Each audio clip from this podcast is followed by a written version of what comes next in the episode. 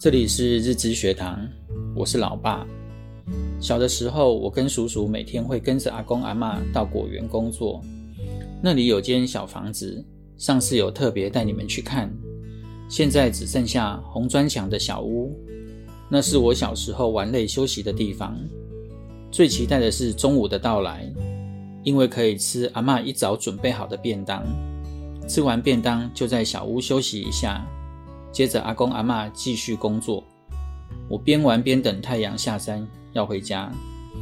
后来搬到北部，阿公阿嬷都上班，我跟叔叔放学回来，会在被窝中拿出两个便当，是阿嬷一早帮我们准备好，放在被窝保温。我读国中时，每天要带两个便当上学，一个是午餐，另一个是放学后的晚餐。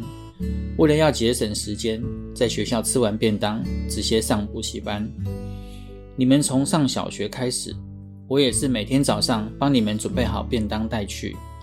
一星期有几天放学后要接着上英文课，我也会准备好全家人的晚餐带出门。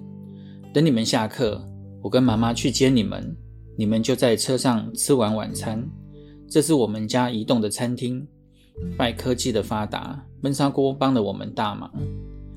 方有位国中同学，后来到美国念书。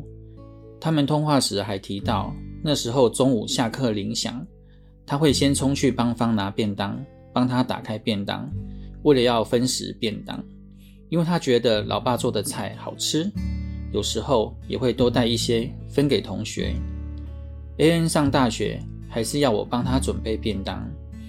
他就带着便当跟同学共进午餐。